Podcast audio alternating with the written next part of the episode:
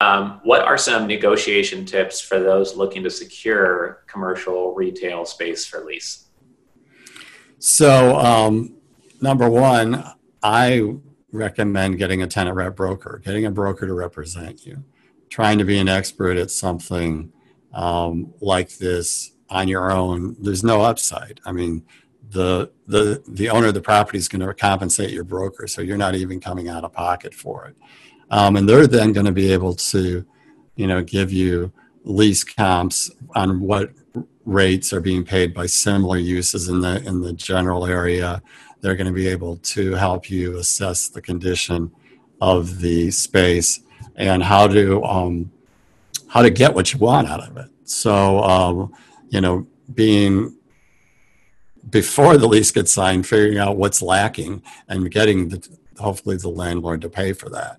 Um, and whether that's a cash or abatement of rent to that compensates you for paying for that you know that's that's part of the negotiation. Again the broker will know how to handle and will will uh, be the best person to handle that part of it. This content was created by commercialrealestate.com access our community investment databases training and live events by visiting www.commercialrealestate.com